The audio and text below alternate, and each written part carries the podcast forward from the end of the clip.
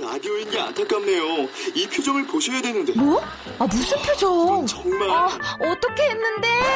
KBS 라디오 7개 채널에서 제공하는 최고급 정보들을 사진과 기사, 그리고 영상으로 확인하실 수 있습니다. 읽는 라디오, KBS 라디오 홈페이지 라디오.kbs.co.kr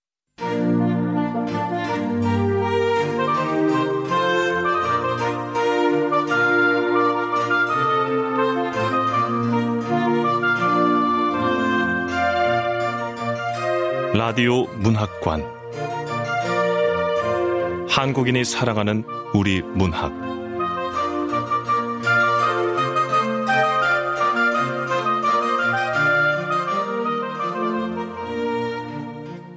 안녕하세요. 아나운서 태희경입니다.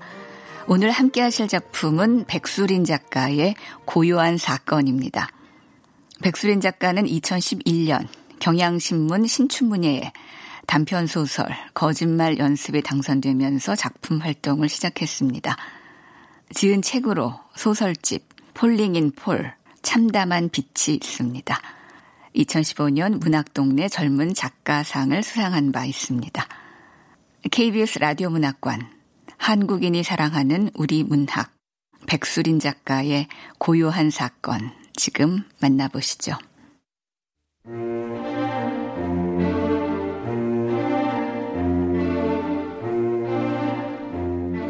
고요한 사건 백수린 죽은 고양이를 처음 본 것은 내가 18살에서 19살로 넘어가던 해 겨울이었다. 눈 소식이 유난히 없었던 그의 겨울. 잔눈, 쌀아기 눈, 포슬눈.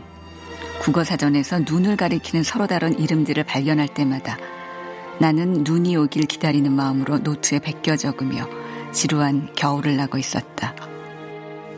우리 가족이 서울에 정착해 살기 시작한 지 3년 가까이 되어가던 시점이었다.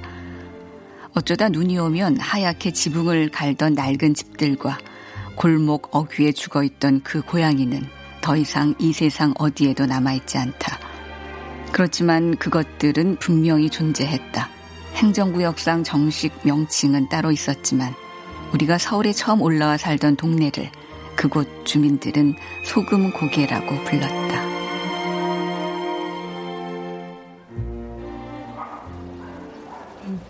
왜 소금 고개라고 불렀냐고?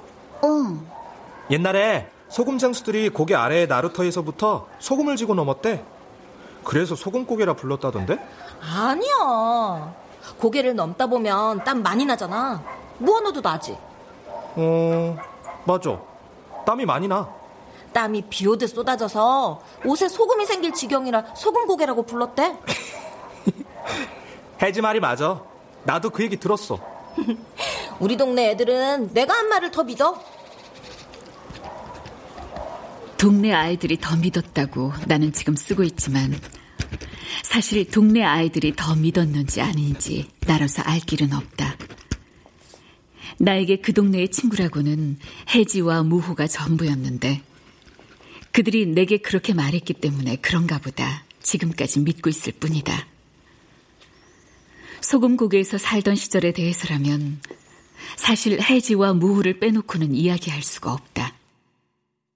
그들은 갑자기 이사온 나와 달리 아주 어렸을 때부터 그 동네에서 줄곧 자랐다. 이번에 맞추면 내가 이긴다. 자. 아. 아싸!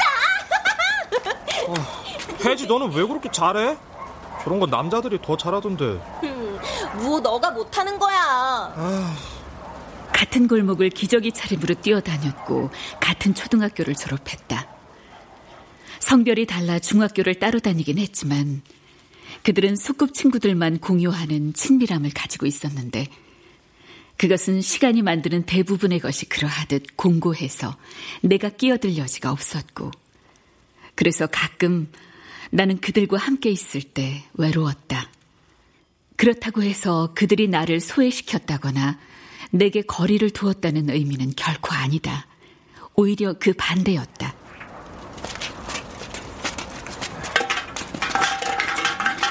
돌 던지기 말고 딱지치기 하자. 시끄러. 깡통 소리 때문에 시끄럽잖아. 괜히 그래. 우리 동네 정신 없지. 아니야, 괜찮아. 모르는 거나 불편한 거 있으면 언제든지 말해. 내가 다 해결해 줄게.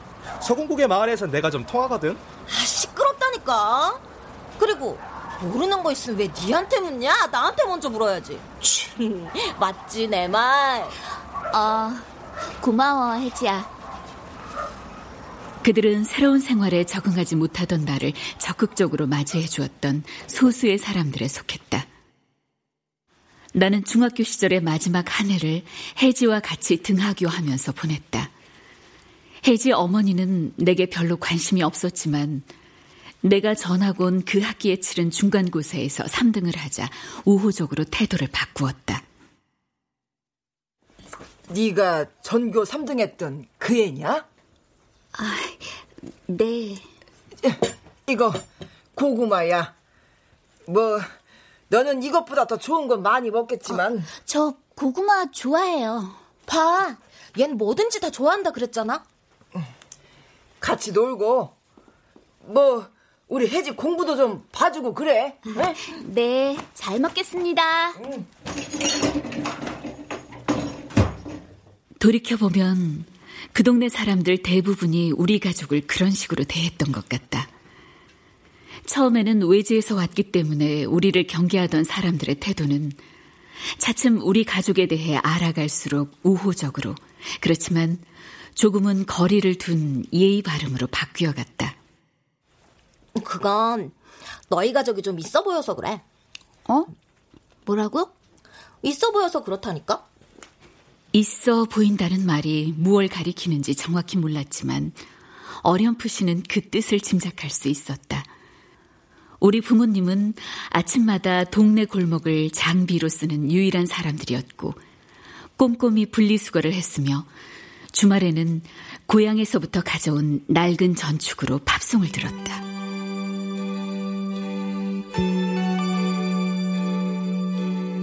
그 동네에서 아버지는 정장 차림으로 출근하는 유일한 사람이었고 그 동네의 아주머니들 중 고등학교를 졸업한 사람은 어머니밖에 없었다.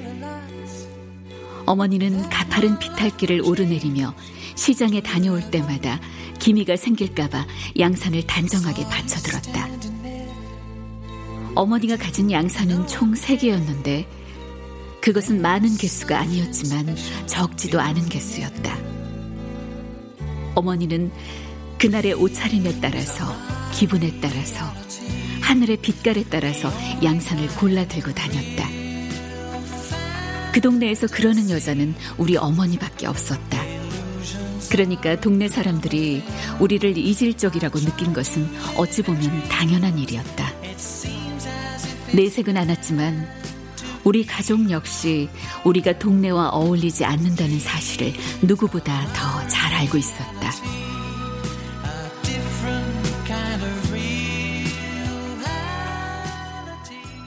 그러니까 소금 고기는 내가 그때까지 살아왔던 곳과는 완전히 달랐다.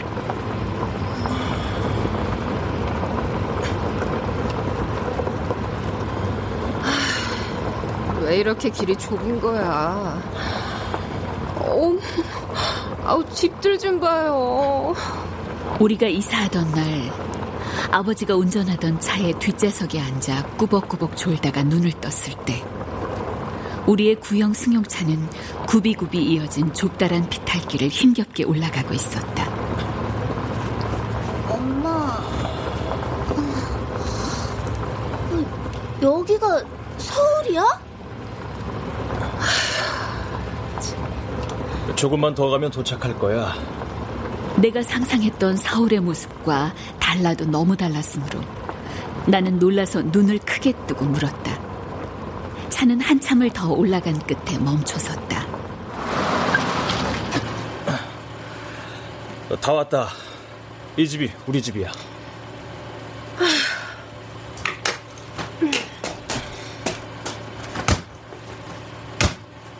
어머니가 앞장서서 문을 열고 들어가서 나는 골목 안쪽 청록색 대문의 집이 우리가 앞으로 살게 될 곳이라는 사실을 받아들일 수밖에 없었다. 때는 봄 기운이 돌기 시작하는 3월 중순이었고 유난히 맑은 날이었다.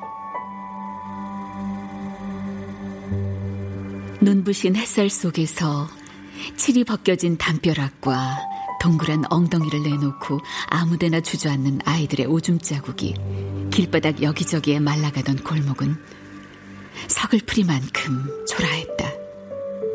집은 전에 살던 곳보다 턱없이 작은 크기의 단독으로 두 개의 방에 하나의 거실로 구성되어 있었는데 거실 벽을 이루는 네 면의 길이가 균일하지 않아 바닥은 사다리꼴 형태를 띠고 있었다. 누렇게 변색된 화장실 세면대, 물때가 낀 바닥 타일을 보는 순간 나는 고향에 두고 온 우리 집이 그리워져 눈물이 날 것 같았다.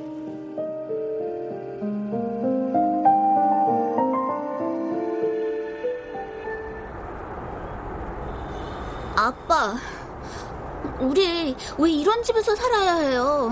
아빠가 회사를 그만둔 것도 아니잖아요. 이게 다 재개발 때문이다. 재개발이요? 어, 저기에 뭐가 보이냐? 아파트요. 그렇지. 저게 다 아파트야. 우리가 살던 아파트보다 몇 배나 비싼 아파트거든. 이 동네에도 저런 아파트가 머지않아 들어설 거야. 저쪽도 원래 소금고기하고 같은 달동네 밀집 구역이었는데 불량주택 재개발 사업이 추진되면서 아파트 단지가 조성된 거래. 지금 소금고기가 이 지역에 남아있는 유일한 달동네거든. 어, 그럼 우리도 저런 고급 아파트로 이사가면 되잖아요. 서울 고급 아파트는 너무 비싸서 어차피 우리가 가진 돈으로는 전세밖에 구할 수가 없어. 그럴 바에는 재개발을 기다리는 것이 나을 거라고. 그 왜 너도 아빠 친구 중에 부동산 하는 조씨 아저씨 알지? 네. 그 아저씨가 부동산에 밟거든. 그 아저씨가 살던 아파트 팔고 이 동네에다 낡은 집을 한채 살했어. 길어야 1년, 아니면 2년일 거야. 그때까지 불편하겠지만 온 가족이 힘을 합쳐 잘 살아보자. 응?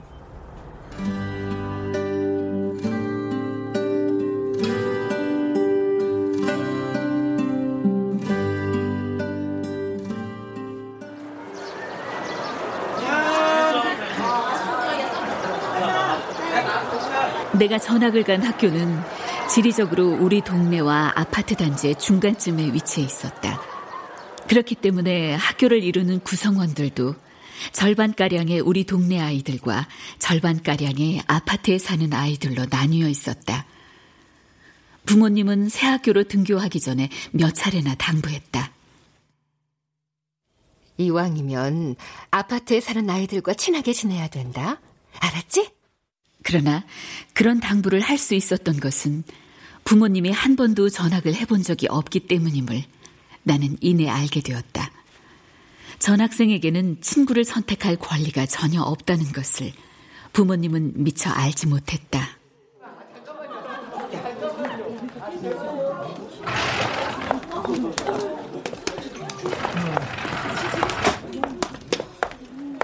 오늘부터 우리하고 함께 공부할 전학생이야. 이리 와서 친구들한테 인사해야지.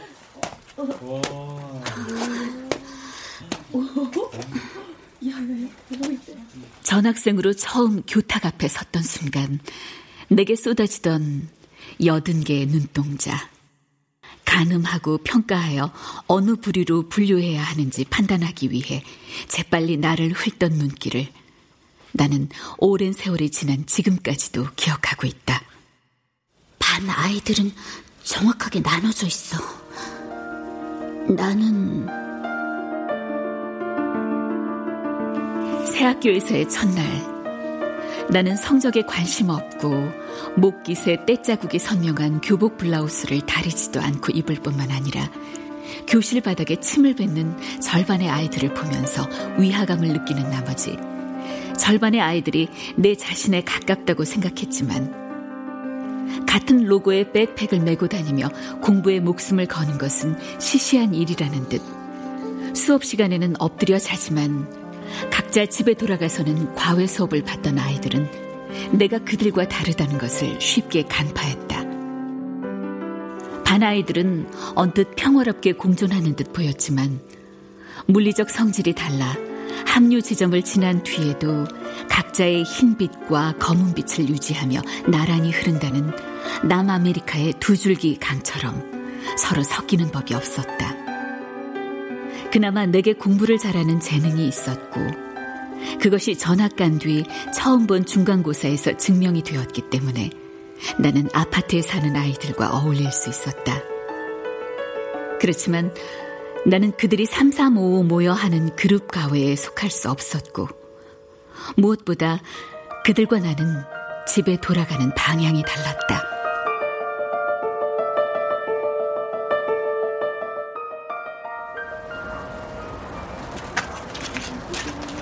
혜지야, 응? 소금마을 아이들이 나 이상하게 말하지. 신경 쓰지 마. 원래 그래. 아파트 애들도 나하고는 친하고 싶지 않나 봐. 그것들은 원래 그래. 뭔 상관이야? 점심 때 밥도 같이 안 먹더라? 같이 먹어야 돼? 넌 나랑 같이 먹어. 그럼 되잖아. 그래, 그럼 되겠다.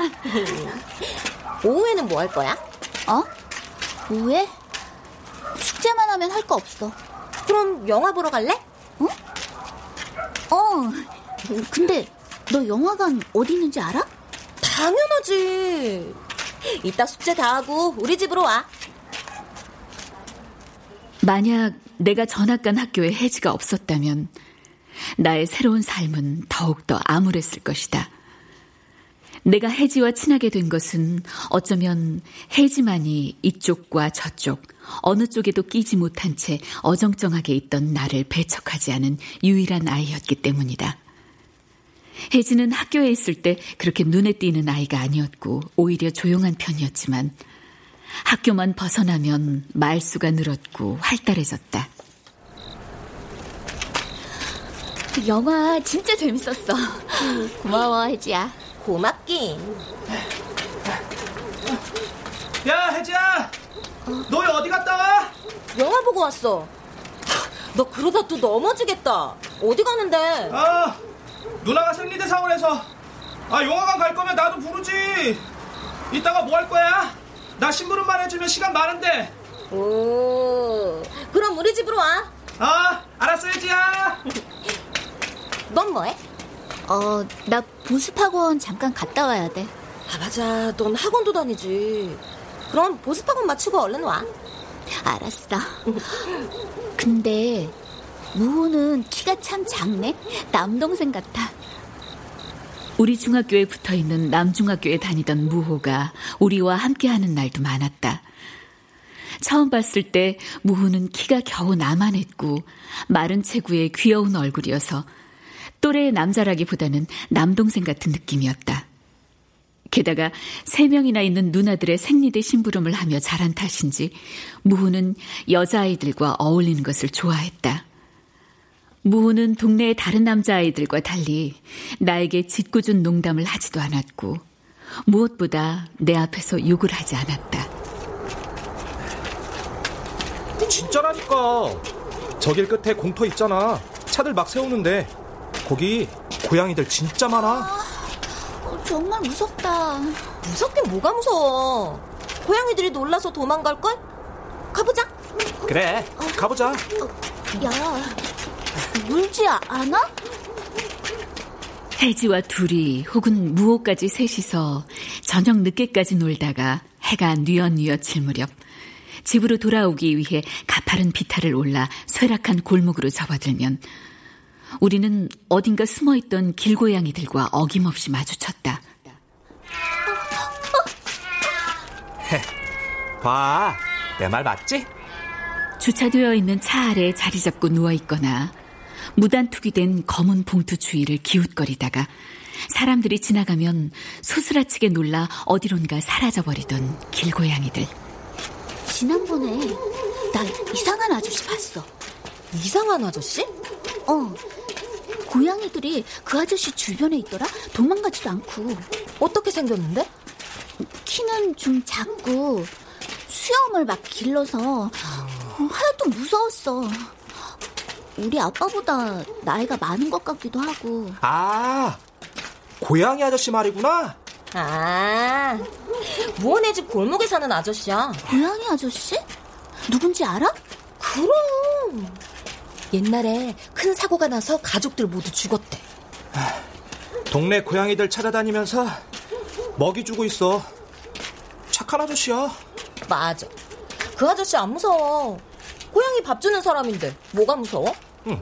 그 동네에 사는 동안 나는 그 후로도 종종 고양이 아저씨를 맞닥뜨렸다.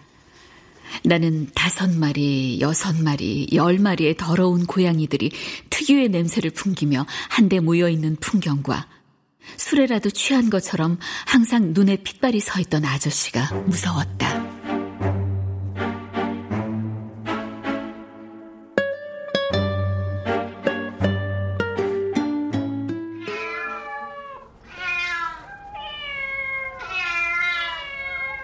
소금고개에서의 생활은 차츰 적응이 되어갔지만 고양이 아저씨의 존재처럼 끝내 적응할 수 없는 것도 있었다.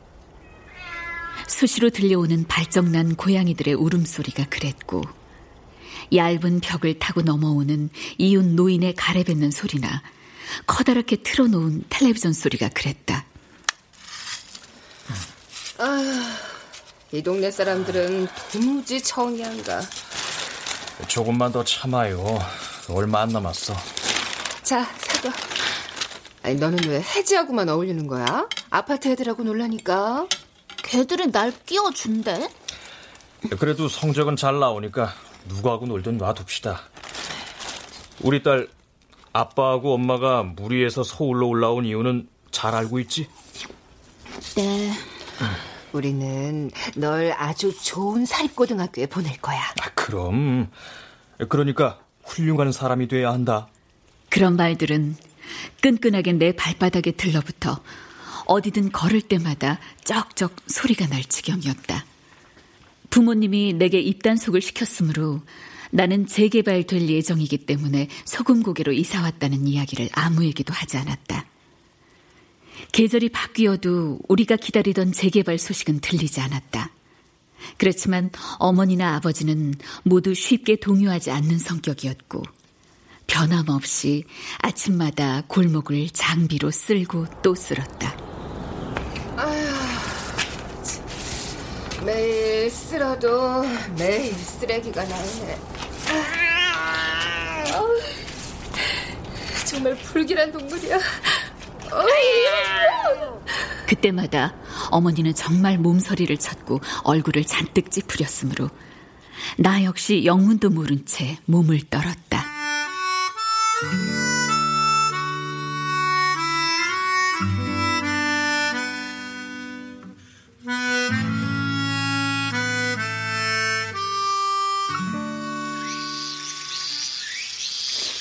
아, 아 냄새.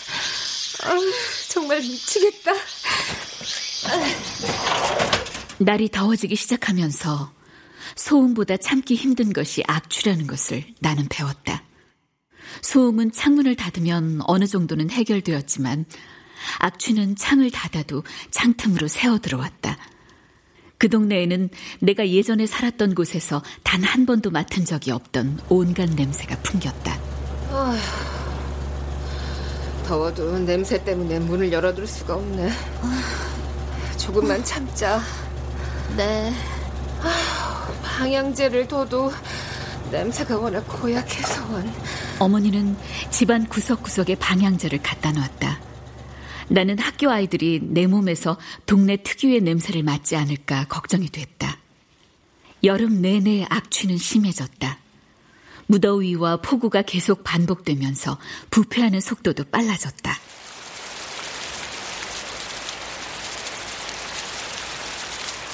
어느 주말인가 연일 비가 쏟아지던 어느 날 찜통 같던 거실 바닥에 상을 펴놓고 앉아 온 가족이 저녁을 먹는데 어머니가 아버지에게 이사를 가면 안 되겠냐고 물었다. 재개발 얘기도 도통 들리지 않고 여보 이 집 전세 놓고 아, 이집 전세로는 다른 데서 전세 구하기 힘들다니까. 대출 무리해서 받더라도 이사 가요. 애한테는 아무래도 교육 환경이 중요하잖아. 어머니가 땀을 닦으면서 내 쪽을 흘깃 보았다. 나는 아무런 잘못도 저지르지 않았지만 왠지 그래야 할 것 같아서 고개를 푹 숙였다. 제대로 말린 적 없는 운동화 깔창 냄새가 나던 우리 집의 거실 한가운데서 아버지가 신음처럼 깊은 한숨을 내쉬었다. 그 즈음 어머니가 나의 교육 환경을 걱정하기 시작한 데는 원인이 있었다. 나와 성적이 비슷한 아이들과 어울리려고 애쓰는 일이 너무 피곤했기 때문에 나는 점점 더 혜지와 붙어 다니고 있었다. 진짜라니까? 맥주로 머리를 감으면 노랗게 돼. 혜지, 너 맥주로 머리 감아본 적 있어? 그럼. 자, 너 먼저 감아. 어. 어. 엄마 왔다. 어. 어, 어, 어머. 아, 아니, 아니, 이게 뭐야? 맥주? 아니, 지금 뭐 하는 거야? 맥주로 머리를 탈색해 보려다가 어머니에게 들켜 혼난 이후 우리는 혜지의 집에서 놀 때가 더 많았다. 그 집을 떠올리면 지금도 선명하게 기억나는 것은 우리가 현관문을 열 때까지 집안에 고여 있던 어둠과 코를 찌르던 쾌쾌한 자린내였다. 그리고 혜진의 집은 우리 집보다 훨씬 좁았기 때문에 혜지의 방이 따로 없어서 우리가 있을 장소라고는 옥상뿐이었다. 사다리를 타고 옥상에 올라가 우리는 텐트를 펴고 그 안에 누워 라디오를 들었다. 음, 좋다. 어, 나도 좋아. 도시가스가 들어오지 않는 혜진의 집 옥상에는 커다란 LPG 통들이 있었고 그 옆에 세워둔 기둥에는 빨랫줄이 걸려 있었다. 혜진은 신경 쓰지 않는 듯 했지만 나는 수치를 모르고 바람에 나부끼는 속옷들을 보면 민망해져 시선을 돌렸다. 염료가 다 빠진 것처럼 후줄근하던 브레이지어와 팬티들. 텐트의 차가운 바닥에 누워서 좋아하는 가수의 노래를 듣고 있는 동안 천막 위로는 빨래의 그림자들이 어른거렸다.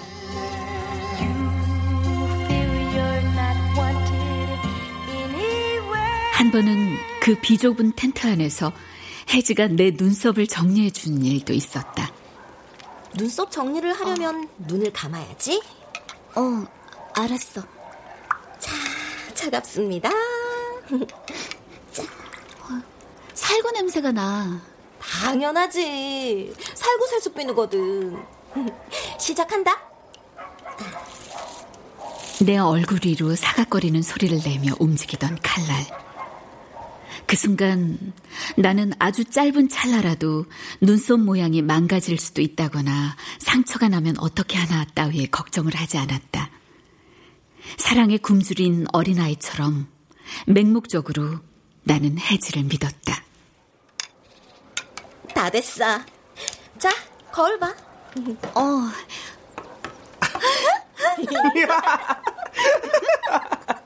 야, 너네 둘 눈썹이 똑같다. 그날 밤 나는 사다리를 타고 다시 옥상에서 내려와 고양이들이 있는 골목을 지나쳐 집으로 돌아오자마자 그때까지 열지 않았던 마지막 이삿짐 상자의 테이프를 뜯었다.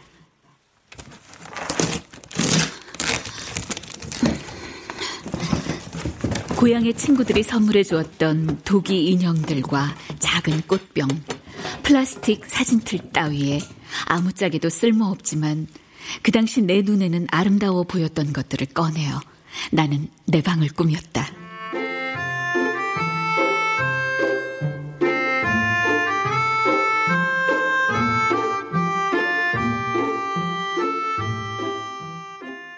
혜지에게는 내가 그저 삶을 구성하는 한 부분에 불과할지도 모른다는 생각이 그 당시 나를 때때로 슬프게 했다. 혜지는 동네 친구들이 많았지만 특히 남자들 사이에서 인기가 좋았다.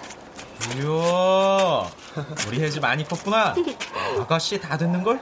우리 엄마가 옛날 같으면 시집 가도 된대요. 자, 아이스크림 먹어. 오, 고마워, 오빠. 어머니는 내가 해지를 쫓아다니는 남자애들과 어울리지는 않을까 항상 전전긍긍이었다. 그렇지만 어머니의 걱정이 기우라는 것은 그 시절에 어렸던 나도 알았다. 나는 그들의 안중에 전혀 없으니까. 남자들 앞에만 서면 쭈뼛대고 경계하던 나와 달리 그들을 대하는 해지의 태도는 스스럼이 없었다. 다른 남자들과 있을 때와 달리 무호 앞에서는 낯을 전혀 가리지 않는 나를 보며 혜지가 너 뭐 좋아하지? 뭐? 아니야. 혜지야! 어? 뭐 쟤도 양반되긴 글렀다. 치마라니까 오잖아. 아, 나 기다렸어? 기다리긴? 가자. 어디 가는데? 굴다리지 어디야? 돈 없이 마땅히 갈 곳이 없었으므로 우리는 종종 비탈길을 내려가 신장로를 건너 굴다리까지 걸어갔다. 굴다리까지 가봤자 우리가 하는 일이라고는 별게 없었다. 장미, 백조 따위에 간판만 걸려 있을 뿐 창문도 하나 없었던 허름한 룸살롱 앞을 시시덕거리며 지나면 굴다리가 나왔다. 굴다리 너머에는 마을버스 차고지로 쓰였다가 버려진 부지가 있었다. 우리는 이미 무용해진 그곳에 다다르면 아무데나 주저앉아 건전하게 이야기를 나눴다. 그곳에서 나는 무엇에 쓰였던 것인지는 모르지만 그때 이미 무너져버린 담벼락을 평균대 삼아 걷는 것을 좋아했다. 담벼락엔 왜 올라가 있어? 그래, 내려와, 위험해. 괜찮아. 양팔을 벌려서 균형을 잡고 있으니까 넘어지지 않을 거야. 오늘은 네 얘기 좀 해봐. 나? 어, 우리 아빠는 가난한 시골 출신이래. 오남매 중 장남이라서 동생들을 돌봐야 했어. 어, 우리 아빠는 음악을 사랑했고, 그래서 기타 연주자가 되고 싶었지만, 가족을 일으키기 위해서 꿈을 기꺼이 포기했대. 난 그런 아빠가 자랑스러워. 아빠가 자랑스럽다고? 너네 아빠는 욕 안 해? 안 때려?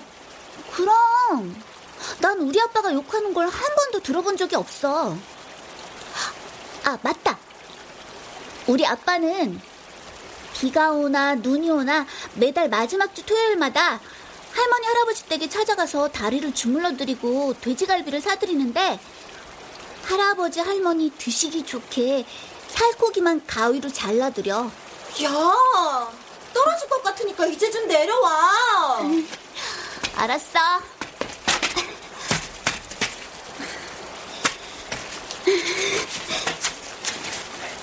혜지, 넌 졸업하고 뭐 할 거야? 나? 난 미용을 배울 거야. 그래? 난 정비공 될 건데.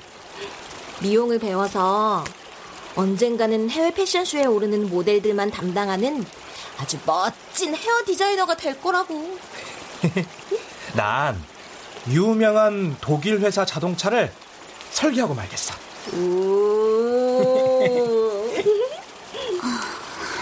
석영이 비쳐들어 홍조를 띤 얼굴로 아이들이 그려 보이는 미래는 하나같이 터무니없었다. 그들이 그리는 미래가 비눗방울처럼 커다랗게 부풀어 오를수록 나는 이상하게도 점점 불쾌해졌는데 그 원인이 무엇인지 그때는 자각하지 못했다.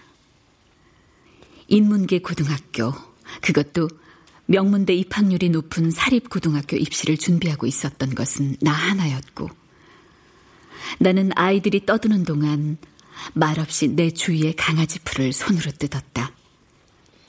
나는 다른 아이들이 우리 동네 아이들을 어떻게 보는지 알고 있었다. 내가 그 대상이 아니라는 사실은 다행이었지만, 그렇게 생각할 때마다 배신자가 된 것 같은 감정이 나를 사로잡았다.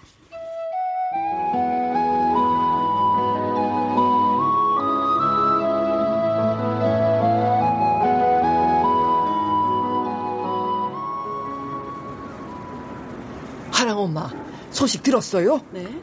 우리 동네도 재개발이 된대요. 어머, 아 그럼 안 되는데. 아, 여기보다 싼 집은 없는데. 재개발이 될 거라는 소문이 동네에 돌기 시작한 것은 이듬해 봄쯤이었다. 소문이 구체화되어 갈수록 동네의 분위기가 조금씩 달라져 갔다. 빨리 재개발이 돼야지 원. 그러겠지. 그게 순리거든. 이것도 먹어. 네. 아니, 학교가 멀어서 다니기 피곤하지. 음, 괜찮아요. 그래. 조금만 더 참아라. 응? 부모님은 우리가 살던 동네가 하루빨리 허물어져 버리길 바랐고 그것이 순리라고 생각했다. 그러면서도 부모님은 골목을 쓸었고 골목에서 누군가와 마주치면 목례를 했다. 학교 다녀오겠습니다. 그래, 차 조심하고. 나는 우리 중학교 졸업생 중 소수만 진학할 수 있었던 강 건너 사립고등학교에 입학한 후 말수가 조금 더 줄었다. 우리 동네까지는 스쿨버스가 오지 않아서 학급의 다른 아이들보다 더 일찍 일어나 스쿨버스가 오는 곳까지 일반 버스를 타고 가야만 했는데 그래서 나는 몇 배나 더 피곤했다. 간혹 아프다는 핑계를 대고 조퇴를 하기도 했지만 그럴 때는 혜지가 집에 없기 일수였다. 그렇게 일찍 집에 돌아와 봤자 혼자 있게 되는 날에는 처음 이사 왔던 날 아버지가 내게 아파트 단지를 보여주었던 옥상에 올라가 사라져가는 태양의 빗줄기가 쇠락한 골목과 남노한 벽을 부드럽게 어루만지는 풍경을 바라보았다.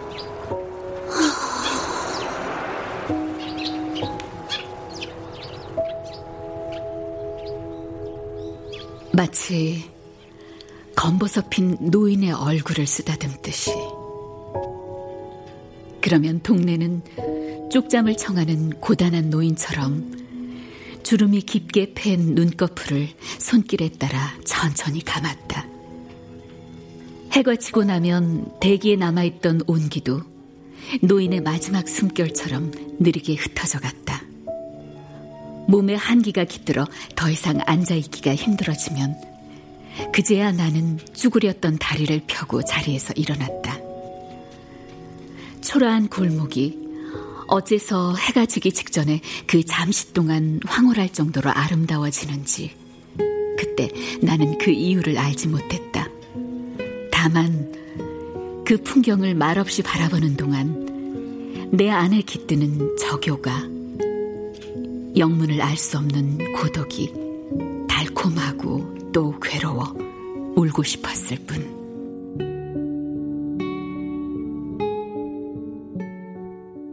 재개발 추진위원회가 설립되면서 동네 사람들은 저마다 재개발하는 것이 이익인지 손해인지를 따지기 시작했다.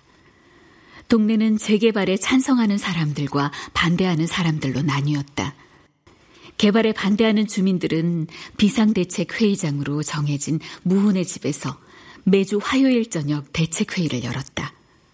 턱없이 높은 추가 분담금을 내는 것이 불가능한 사람들은 재개발에 반대했다. 오랜만에 만난 무훈은 말했다. 동의율이 낮으면 조합 설립이 무산될 수도 있대. 어, 혜지, 너네는? 우리는 우리 집 아니잖아. 세입자라서 그냥 나가야 돼. 시간이 빠르게 흘러갔다. 무훈은 이제 키가 나보다 훨씬 컸고 어깨도 예전보다 두 배가량 넓어졌다. 그렇지만 무후에게는 여전히 웃을 때 아기 같은 구석이 있었다. 넌 좋은 대학에 가서 부자가 되겠지? 뭐? 글쎄. 마네킹에 붙어 있는 가발을 자를 때 잘못 자르면 엄청 혼나. 미용 기술 배우는 것도 힘들구나. 아, 나도 그런데. 해가 한 번 더 바뀌고 내가 18살이 되자 이사를 가는 사람들이 하나 둘 생겨났다. 갑자기 집주인네가 들어와 살겠다고 연장을 안 해준대. 그래서 진짜 이사를 가는 거야? 집주인 왜 그러냐? 재개발한다는데 우리가 안 나가고 버틸까봐 겁나서 그러는 거지.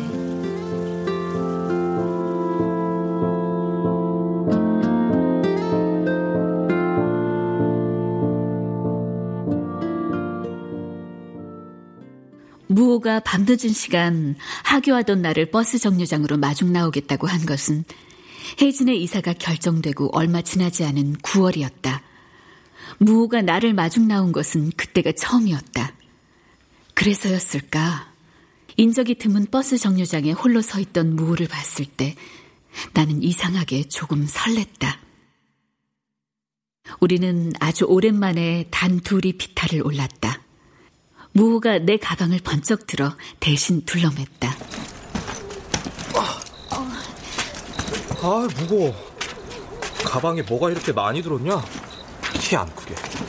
무호가 이제는 나보다 훨씬 크다는 것이 갑자기 실감났다. 헬스장에서 벤치프레스를 열심히 한다더니 무호의 팔뚝은 예전보다 훨씬 두꺼워져 있었다. 나는 무호가 남자의 몸을 가지고 있다는 사실에 새삼 놀랐다.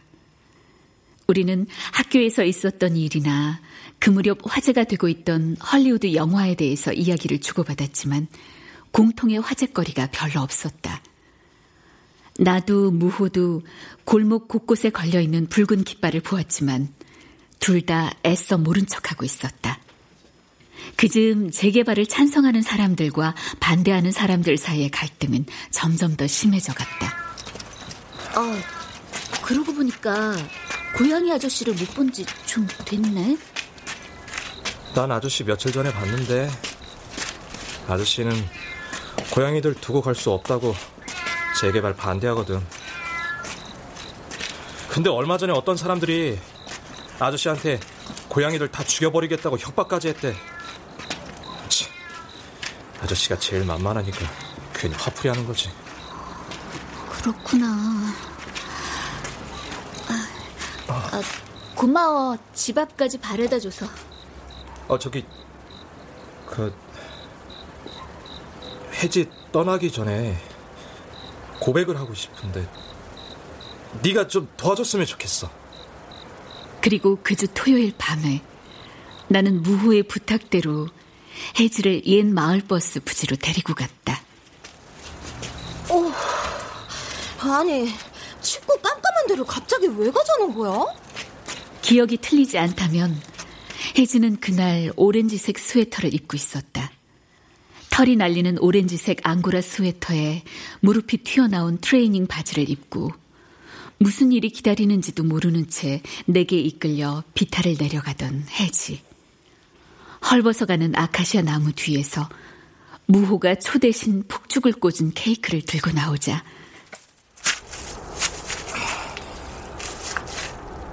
혜지야. 야,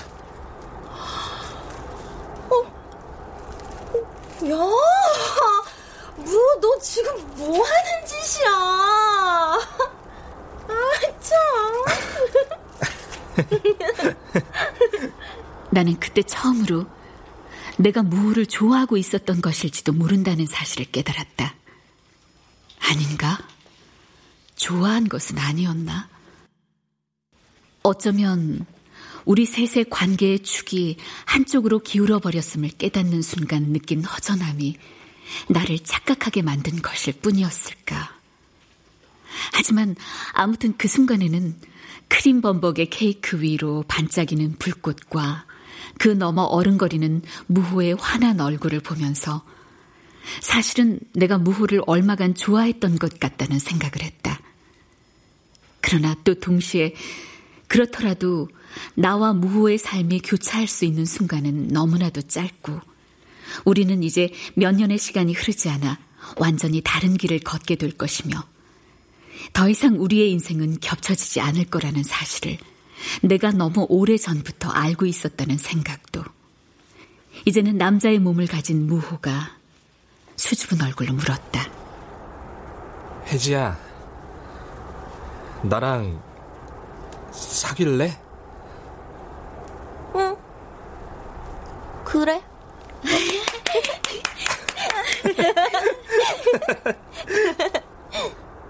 나는 관객의 역할에 익숙해진 배우처럼 박수를 쳤다. 내 박수 소리에 쑥스러운 듯 아이들이 나를 바라보며 웃었다. 우리는 같이 웃었다. 불꽃이 짙푸른 어둠 속에서 요란한 소리를 내며 탔고 땅에 떨어지자 순식간에 사그라졌다.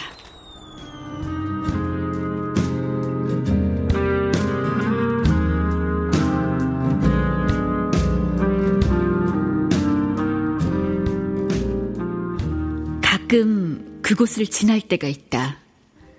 예전에 굴다리가 있었고 창 없는 룸사롱들이 즐비하던 거리는 이제 흔적도 없이 고층 건물로 뒤덮여 있다. 우리 가족은 포클레인이 폐가들을 부수기 전에 이사를 했고 그 후 한동안 나는 그 지역에 다시 가지 않았다.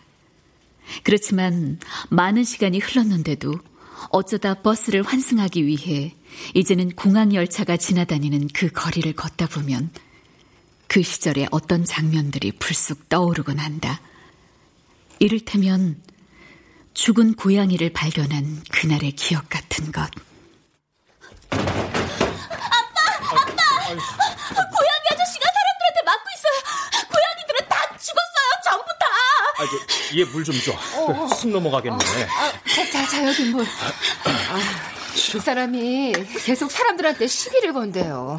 아이, 안 되기는 했어. 아, 재개발 찬성하는 사람들이 그 남자 때문에 자꾸 재개발 늦어지니까 그 고양이들 먹고 죽으라고 저, 그만 약을. 안 돼요, 아빠.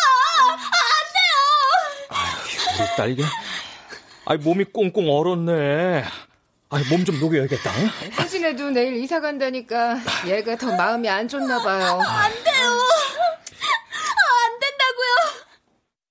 혜진은 그렇게 떠났다. 우리는 자주 통화했고 어쩌다가 만났지만 점차 거의 만나지 않게 될 거였다. 무호와 단 둘이 만난 적은 그 후로 없었다. 눈이 귀한 지방에서 나고 자란 나는 눈을 매일 기다렸지만 그의 겨울은 정말 눈이 오지 않았다. 시베리아에서 내려온 한랭 기단의 영향으로 얼굴이 에일 정도의 강추위만 계속되었다. 이불 꼭 덮고 자.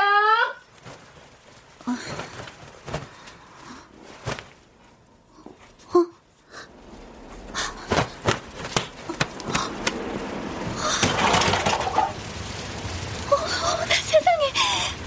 창밖에서는 커다란 눈송이가 떨어져 내리고 있었다. 깃털처럼 부드러운 눈송이가.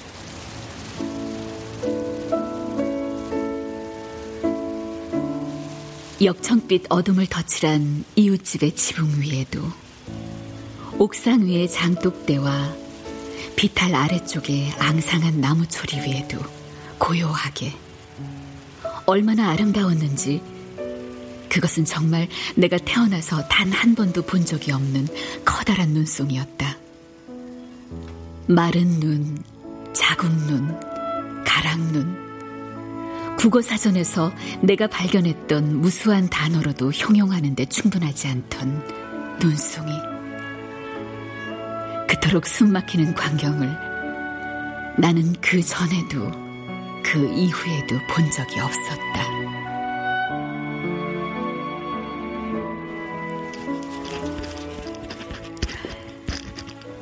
돌이켜보면 그것이 내 인생의 결정적인 한 장면은 아니었을까 하는 생각이 든다. 앞으로 나는 평생 이렇게 나가지도 못하고 그저 문고리를 붙잡은 채 창밖을 기웃거리는 보잘 것 없는 삶을 살게 되리라는 사실을 암시하고 있었으니까. Hello, darkness, my old friend. I've come to talk with 그러나 내가 그 장면의 의미를 이해하게 된 것은 아주 먼 훗날의 일이었고, 그때 나는 창밖으로 떨어져 내리는 아름다운 눈송이를 그저 바라보고만 있을 뿐이었다. 모든 것을 까맣게 잊어버리고, 집집마다 매달려 펄럭이는 붉은 깃발들 사이로 새하얀 눈송이가 떨어져 내리는 풍경을 그저 황홀하게 narrow streets of cobblestone. Neath the halo of a street lamp, I turn my collar to the cold and damp. When my eyes were staring.